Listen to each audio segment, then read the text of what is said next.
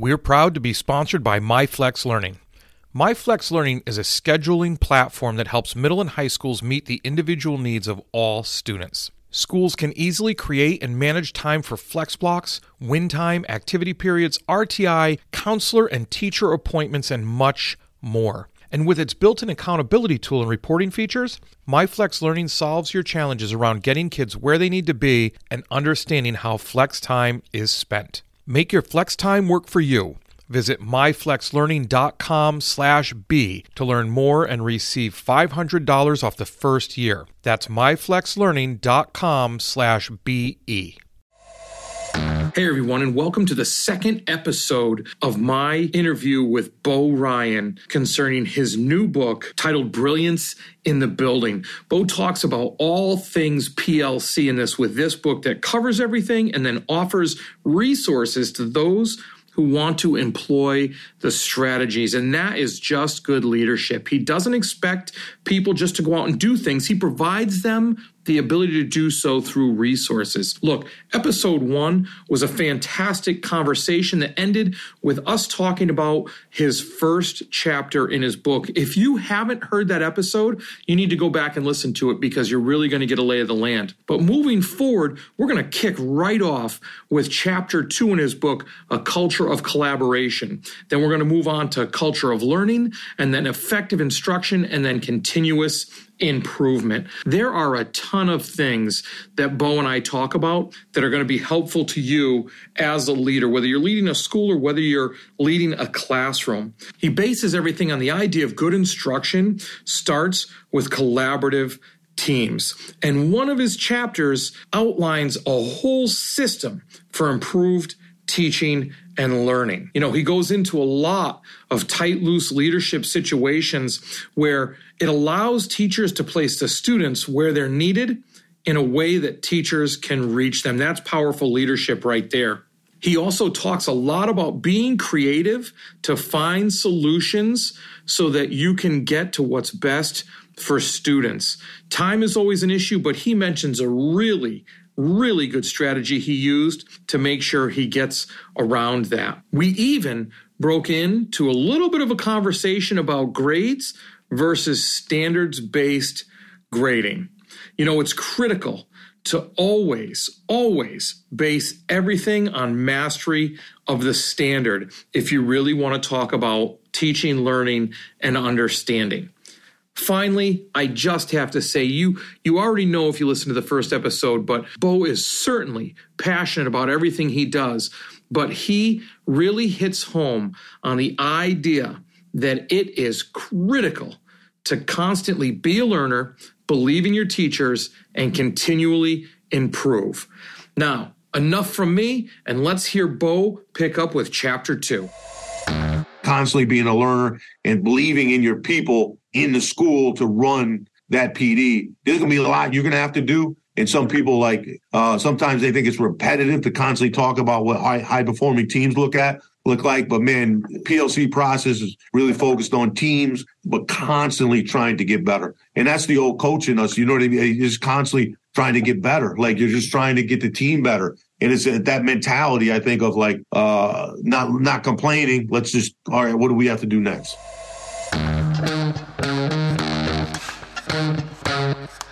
Dr. Chris Jones here, and welcome to Seeing to Lead, a show designed to help leaders increase their ability to effectively support, engage, and empower their staff through intentional practices so that they create an environment where everyone reaches their greatest level of success. On Seeing to Lead, communication rules the day as we hear voices from both teachers and leaders in an effort to examine perspectives, highlight misunderstandings, and provide steps to ultimately bridge the gap between what teachers need and provide through thoughtful dialogue. This show is about amplifying voices, creating understanding, and providing information to help everyone continually improve. I want to personally thank you for taking the time. Now, let's get to getting better. The second chapter is how to create a culture of collaboration, which I think is really important and finding teams to meet. And then you may, it walks you through some steps.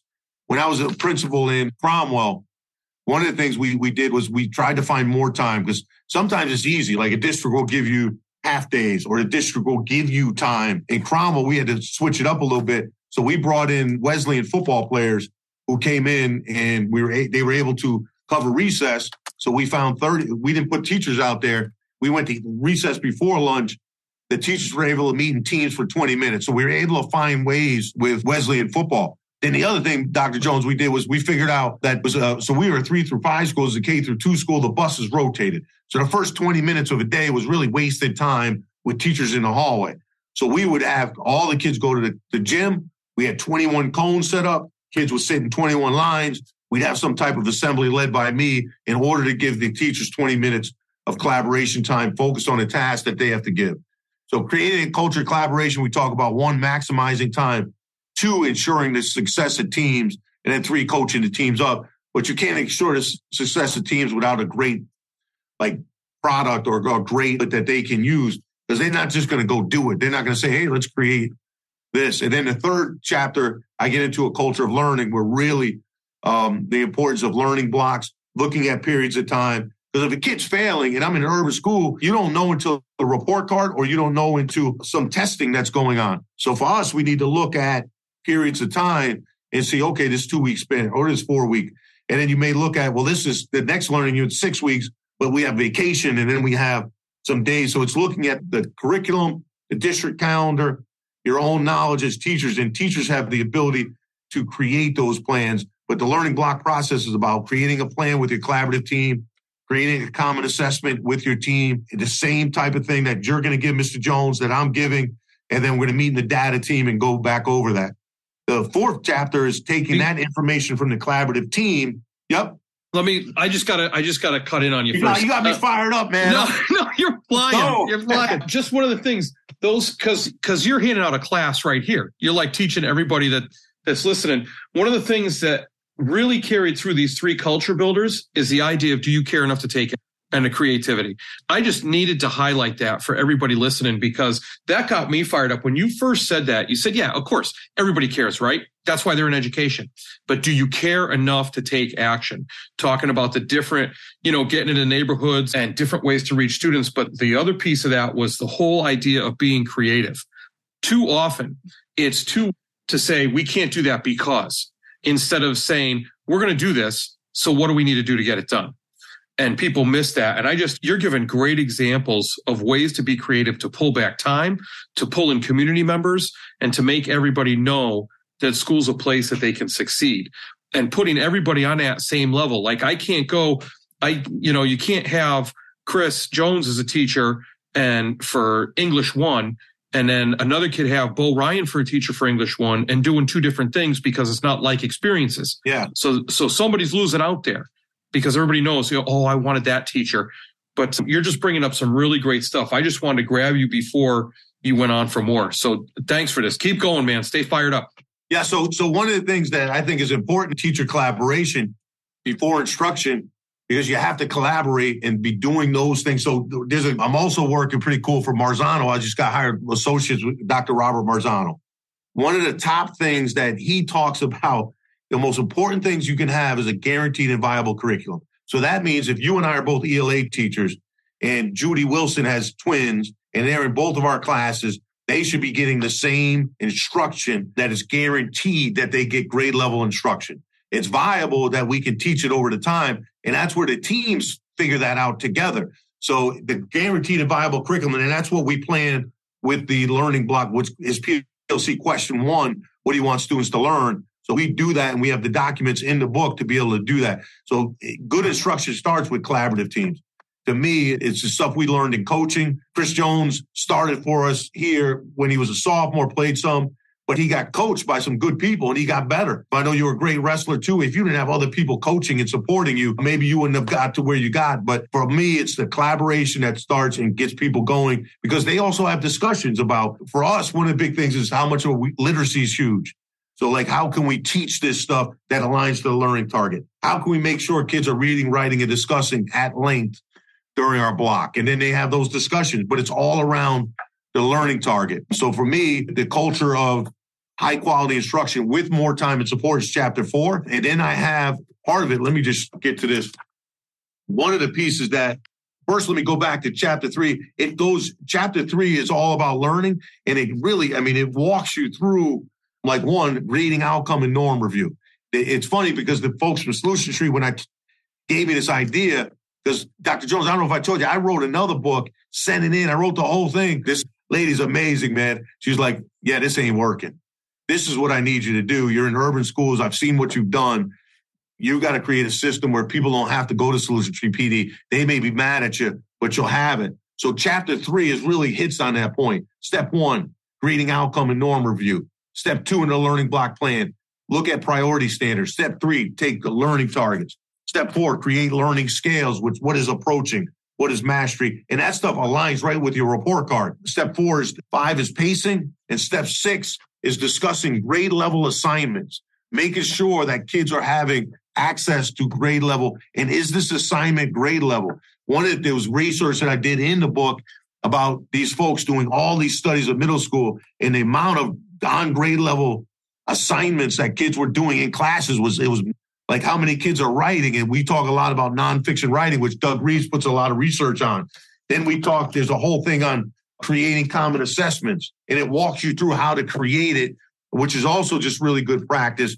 But uh, then in here, we have a DOK level you can look at. Then we have the end of block data team and we have a grading and outcome. We look at the review, the priority standards, chart that indicate their strengths and then create a plan for those kids not learning and a plan for those kids who are learning. So then it goes to chapter four. Imagine doing all that if you're a brand new teacher and you're with someone. Or imagine being a veteran teacher. It never ends. Like if you're a veteran teacher, it never ends. And then a culture of high quality instruction with more time and support. So we take that form we just created and create standards walls in classrooms. So now every classroom has something like this. The level of instruction, then if they use it, teachers we have as a tool, we have teacher clarity, learning targets, success criteria, formative assessment and feedback, and student involvement and assessment product. All those strategies have such a tremendous effect size. It'll make a huge impact on kids. So that's a big part there. Then we get uh, the RTI process in urban schools that may be different than RTI processes in other schools. Like we don't have like certified interventionists. So we have to create systems and keep trying to get better and then create, then trying to, to do it when you have significant absences that's hitting this country, that's hitting us is how can we ad- adjust and adapt? So we're always looking how to do it. And in the book, I have a template that can walk urban schools to look at their situation and be able to give more time and support in a win block or a flex block or but how they can do it with the resources and the people that they have. Then the last book is culture of continuous improvement, how to take that process and constantly get better and how the learning block process for teachers is aligned to the national professional development standards and how doing that stuff every day will make everyone better. Wow. that's a lot all in one book. And, uh, you know, yeah. it's, and the resources to go with it, that's fantastic. You know, something you said, well, a lot of what you said stuck out to me, but one of the things I want to go back to is veteran teachers get better when they're in the process. I mean, I couldn't imagine being a brand new teacher stepping into a system like this with a veteran teacher that's there to walk me through. One of the most powerful things that I've seen for teachers is when they take on a student teacher. And one of the reasons for that is because they're taking on this student teacher, they're working with the student teacher, and they start to reflect on and justify why they do the things they do. So now it becomes a very thoughtful process instead of, you know, like it hap- hey, it happens to every teacher. It's happened to me at different times where you kind of go through the motions a little bit because you got this. You could fall out of bed and teach it, yeah, you know, or do that thing. But taking a student teacher on makes them think about it. And it just makes me think that veteran teachers going through this process really makes them thoughtful about it and makes them more efficient with it. And so it becomes a stronger process by default with just those little tweaks as they go along. Yeah, definitely. And then to constantly have to do it, know that they have to turn it in and constantly just talk about. I mean, what they'll do though is they'll start getting better at the process. So if you and I are doing this and it's now eight years, I mean, you interviewed two of our ELA team members before on the show and they could tell you like they get better at it. So they may have 30 minutes, they may do it in 15. Time is not really, we want them to discuss and but even if they're they've been doing it for 11 years, they got different kids. They're trying to figure it out through the curriculum. They're constantly talking about the priority standards. The time may change because how long they need to, for this unit. So they have the ability to do all that stuff in teams. Then we have a block called WIN or college prep. We call it here, where basically it's a 30 minute block, five days a week, one day is advisory. That's when the, the kids with IEPs If it's pull out services, we'll do the pull out. So they're in classrooms, which I think is the key. You're not getting pulled from grade level priority instruction. They're there. And then during this 30 minute block, they go get their services. We have some kids that will go to peace builders, which for us is like a leadership class for some kids who need some behavior support. Then we have interventions who need foundational skills in reading and math.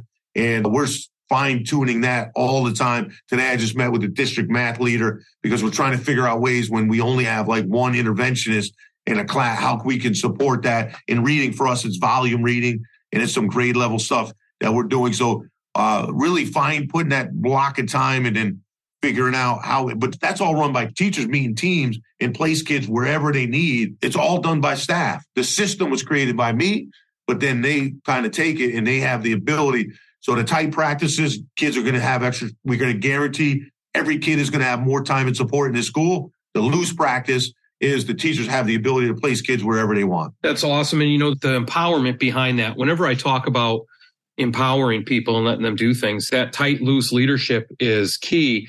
And just to think that, you know, you say, hey, every student's going to get what they need. And then the teachers can figure out how they deliver that. That's so empowering and really shows that you want to talk about building teacher efficacy.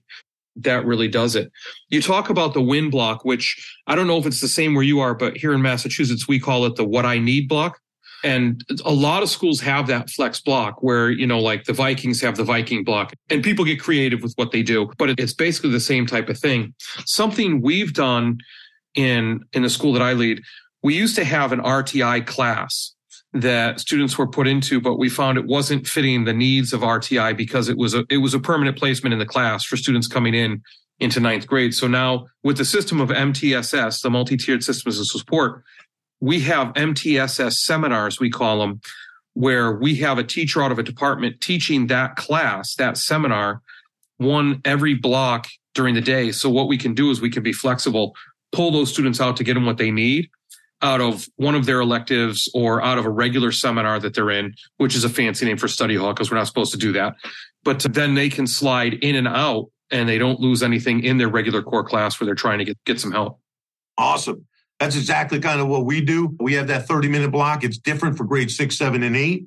We have all the instruction. So some of the kids will go back to their class like if and, and, they get an extra which we call tier two they get that extra support from the teacher but it's not an extra prep for the teachers. The teachers are pulling small groups. They may review the mini lesson. They're giving them more time and support based on what they're doing in class. And then the kids that go who need the foundational work we're giving them more reading for literacy. We're giving them math work in math. And we just figured we met with the district math coach and he's helping us even create a better but it's all foundational skills that align with what they're doing in the classroom. For me, I've been doing literacy for a long time. It's really when I was in elementary principal studying the works of Richard Allington and the volume reading stuff that he taught, and that really helped change that school. And so we're constantly, for us, it's volume reading if you get pulled, and also some grade level text read alouds we start with. So we ask high level questions to the kids in intervention and get them thinking at a high level.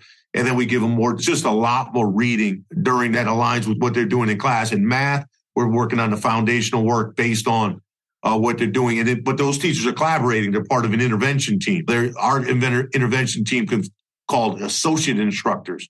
So we're blessed. We have people with college degrees, kind of like you and I, when we left school, we didn't know what we were going to do. We hire those kids and get them going and then really teach them how to work with kids. So we I'm able to find those folks by work with Marzano. I got that position because we use a lot of the art and science of teaching. So we use a lot with them so they could understand like basic teaching practices. We hired them because they're great kids. We hired them because they like students. We hired them because they're great teammates. And now we go. In the past, I messed up. We brought in veteran people who came in and, you know, maybe taught ELA or maybe taught math for years they didn't have the same commitment to these kids as these people, these young AIs have now. So that's a mistake we had. That is fantastic. That is an idea I never even thought of. You can, you know, when we talk about the teacher pipeline crisis, you talk about anything, boy, to, to pair up with some colleges and to say, hey, we're running this program and to be able to bring people back in to work with students, that's a brilliant idea. Well, so that one is also just us. It's an associate instructor. That's a, a correct position. So it's not like we'll find those folks but we have like six of them now. and they help cover classes when teachers are at the challenges. Like I don't know about other districts, but we uh, are we're struggling sometimes with staff coming in. So we've dual trained both. We made our intervention for math and reading kind of similar. They know, and we train both of them so they can, whoever has to cover classes, we, we still can give those kids who need it the most those foundational skills that they need to be successful in their class right now. That's awesome. But you have to hire certain people that, that will do that. We've hired some folks who are veteran people and they, they just weren't able to connect with our kids. They weren't able to connect with other, with teammates. Yeah, that's it's so important. And again, it's about the person you're bringing in the door, right? You got to make sure you have that right person on board if you're going to be able to do the work like this. Yeah, no question. Supporting your teachers and students seems to be a struggle. They just don't seem to be engaged. You wish they would take more responsibility for their learning and culture of the building, but they just don't seem to be empowered enough to do it. So, my question is, have you checked out the book Seeing to Lead yet? It's all about creating a true educational experience where learning, growth, leadership, and community take center stage. Full of strategies and resources, Seeing to Lead is about attaining that goal by employing a model that supports, engages, and empowers all individuals to become leaders themselves. Pick up a copy today at seeingtolead.com. That's S E E I N G T O L E A D dot com. Remember, you don't become a leader and then decide you need to support and recognize others more than yourself. It is the moment you realize it's about supporting and recognizing others that you become a leader. Seeingtolead.com. So, you know, the whole idea of your high quality learning and your culture of continuous improvement got me to thinking because if you're looking at the instruction that's going on and the learning and the continuous improvement, you talk about assessment. You have to talk about assessment. That's part of it. And I, I know earlier you talked about quicker assessments that are closer together with good feedback. I, I'm dying to have this conversation with you a little bit. Grades versus standards base for assessment. What are your thoughts on that? So we went to uh, uh, early on. We were numbers for grades, and we were giving grades. And then the problem was we got some kids that may miss some assignments. All those kids were failing. And then what happened was those the kids that were failing was it was the kids' fault. There was no accountability on it. It was hard to create interventions for kids that, that we were just making up assignments. We weren't really teaching them skills that they needed to be successful in the class tomorrow. So I put in we I read a lot of Marzano stuff. I watched his stuff and I put in standard based grading without bringing in a presenter. And we did it like with me and we put that in and then it aligns to our learning block process. So, you and I, if we're creating and studying the standards and saying, okay, this is what mastery looks like. And you and I agree, then there's no discrepancy in the grade. But then if the kid needs extra time and support, everything is based on mastery of the standard. And that's what Ken Williams talks about in his book, Ruthless Equity everything that matters is if you want an equity action step, try to get kids to grade level standard. But we have to be absolutely clear what the standard is. So we have mastery of standard, we have exceeding standard, we have approaching standard, and then still developing. And then we added a piece called IE. Those are the kids that are just not doing anything. And we really may want to find those kids. Those are the kids that are in intervention. But the problem we also had is this process is constantly learning, still development became like a, like if a kid was still developing, that kid's in the game he doesn't really need to get pulled for intervention.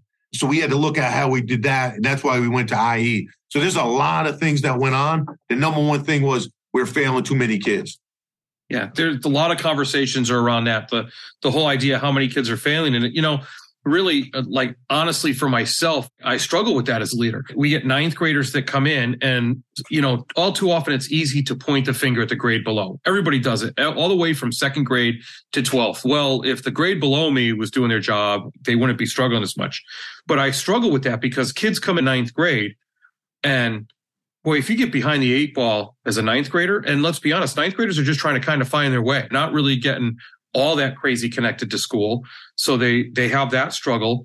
And now they're getting more homework. They're having more difficult subject matter being taught in the classes. It's more specific than what you normally get at the middle school level. If we could figure out a way to, to not have all these students fail, because that's a mark and that, you know, all too often that puts them behind the eight ball. And then, you know, that self talk kicks in, that negativity kicks in. And then I hate to say this, but teachers then start to label these kids. No question. So if we could figure out a way around that would be fantastic. All around a number and a letter that three different people could look at and say it means three different things. Yeah. Yeah. Standard based grading has helped because it was part of what we were doing. You know what I mean? It's part of like the standards wall that we put in classroom is part of the plan that ELA and math teachers are creating. And then one way we started getting rid of like blaming all the grades is we went to a lot of vertical team meetings. And we have, so we were able to get grade eight, grade seven, grade six, and have those conversations. And then, like grade six can tell grade seven, you make sure this is something you work with the kids on. And two years ago, when we came back from the pandemic, we actually created a plan where grade six gave grade seven all the standards that maybe during that that these kids did not master in some assessments. And then grade seven started the year. We had a, what we call Flash 15. We did 15 of behavior, looking at behavior, creating norms in classrooms, creating relationships, and then also looking at those priority standards that those kids, because of the pandemic, the three biggest ones that we have to hit before. So grade eight did grade seven for the first 15, and it was a way of giving kids something to be successful in a way of looking at the standards. You couldn't have done that with with a numerical system. It's not as easy, and our staff knows that type of stuff. So yeah, and one of the most powerful things that I ever did at a school before I got to this one were those vertical team meetings. Yeah. Where we actually sat with the middle school teams and teachers, with the high school teachers. And it was interesting to listen to them talk to each other and say, oh, well, we cover this. And like, you, you cover that or you don't cover that? What? Just that knowledge coming to the front so that people could actually have honest conversations instead of going on rumors and things like that. Yep. But hey, so we've been talking quite a while. We went through your book. And again, I have to say, you know, those pieces that you're talking about, that's like I said before, that's like the first two thirds of the book. And then that last third is just chock full of resources that I was looking at. I got to say, I'm going to be using some of those. Awesome. But um, it's really good stuff. I ask everybody that comes on the podcast two questions. And so I'm, I'm dying to hear some of these answers from you. So the first one is if you weren't in education, an educational leader, who, not what would you be? Who would I be? Yeah. I don't want to be anyone else, to be honest with you. Like, uh, to me, I'm in the greatest profession ever created. So I don't know who I would want. You know, I would maybe my mom, who was a nurse and worked with a lot of people and helped people and constantly worked and supported. Maybe my youngest sister, who's uh, you knew when she was crazy and wild, but she's a social worker. And actually, a kid was on the news the other day that was able to, she was able to help this kid get adopted through years of neglect and that type of stuff. So it would be a nurse or a social or something that where you help people and you support people. Awesome. So the last one is really important to all the listeners. After all of our talk about, you know, the great information you have in the book and all the information you were given to us before that. But what's one piece of advice? What's the most important piece of advice you would give to all leaders and teachers as they work to better support, engage, and empower those they teach and or lead? Well, one of the things that uh, the number one thing is keep being a learner, support, engage, and empower. One of the things I'm proud about. So we've been at this school. This is our 11th year. I think we've had 35 people move up the ladder, parents to associate instructor, teacher, and then we had 12 people do their 092s here. So for us, it's creating a system of learning where if you can see behind me, these are all the books that the teachers, uh, if they need it. So if I'm taking teen class, and I'm a first year teacher and I need a resource, they come down and they have it. We also work with, we have Avanti for staff. We have Global PD from Solution Tree. So anything that teachers need, they can have it. Creating that time for collaboration helps teachers present. We just had what we call an academic fair where we went into classrooms. So the after school staff meeting was we're going into classroom. Let's go into grade six and products of team meetings were left out so they could see wow, that's what you did with the com. And they could also see what's in classrooms.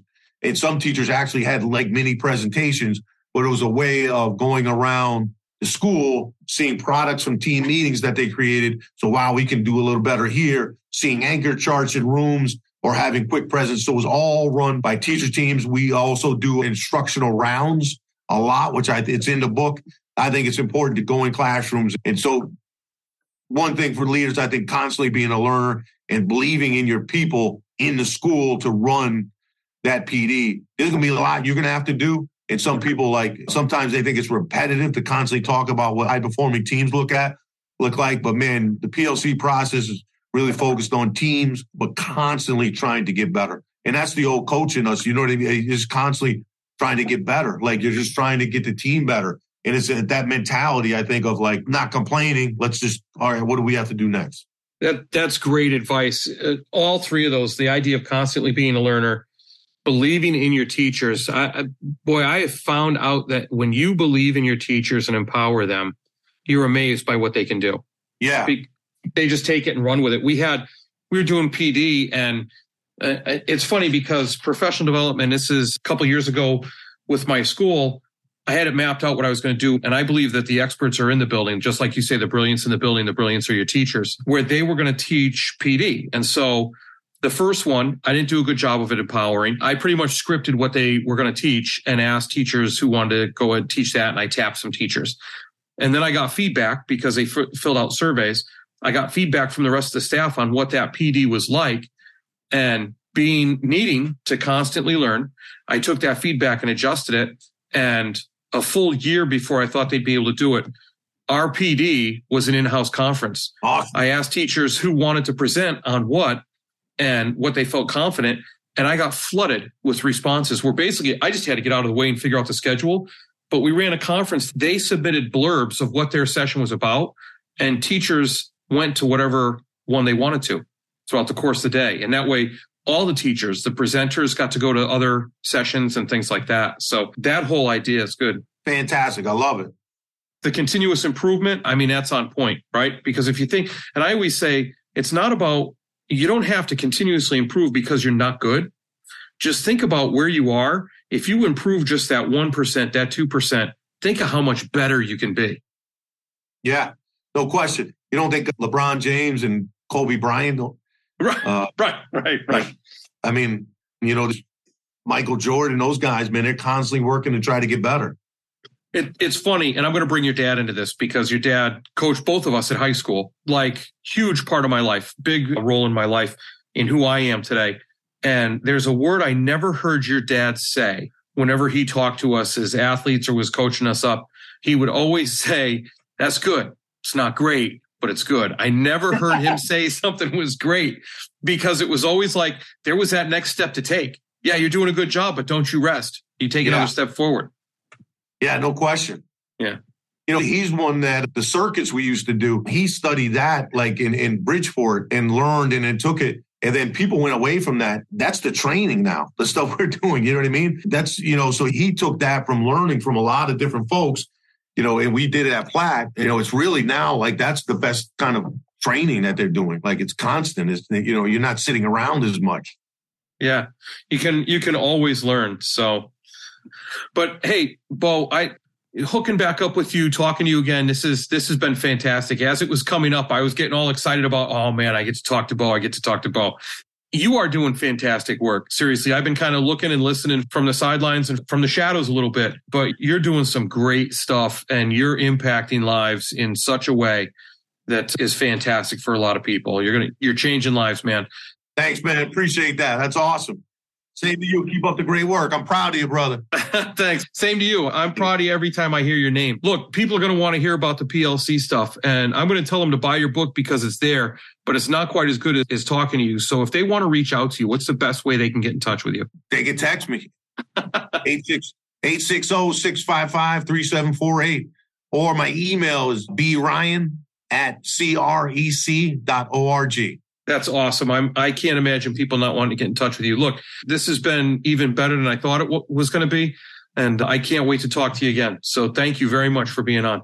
This has been fantastic. Let's get something going again, man. This is great. Awesome. Maybe next time we meet at Ted's restaurant, we get a steamed cheeseburger. Yeah, I was just going to say the steamed cheeseburgers are awesome. I'll have to let well, you know when I'm in the area. We'll get all together. right, let's go down. We'll have we'll engage with a steamed cheeseburger. Yeah, there I'll you go. Empower you to let to lead me, and and I will support you in making sure we get enough eating. Yeah, we'll give enough napkins to support. But I love it, man. Keep up the great work. I'm proud of you, brother. All right, you too. Thank you. Well, that's a wrap, but not the end. Next step, be sure to take action on something you heard here today. Hey, thanks for listening to the Seeing to Lead podcast. If you would like to connect for any reason, email me at drchrissj at gmail.com or catch me on Twitter at Dr. C.S. Jones. If you've gotten any value from the Seeing to Lead podcast today, you can help me and other leaders create a world class environment through a teacher centric approach by subscribing to the show, leaving an honest rating and review, and sharing this episode on social media with your most valuable takeaway. Also, one last thing. Have you had a chance to pick up my latest five star rated book yet? Grab your copy of Seeing to Lead anywhere you buy books or at seeingtolead.com. That's S E E I N G T O L E A D dot com, where you can learn more and continue to improve. Now go have a successful week.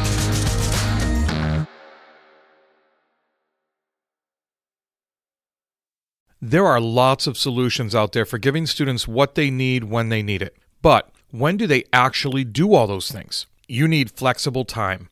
When added into your master schedule, Flex Time enables students to get extra help or intervention, meet with teachers, make up work, get physical exercise, and try new enrichment offerings. If you're thinking of giving it a try, check out MyFlex Learning, which unlocks the benefits of Flex Time without the common challenges. Its intuitive design and SIS integration makes implementation and training a breeze. Make your flex time work for you. Visit myflexlearning.com/b to learn more and receive $500 off your first year. That's myflexlearning.com/be.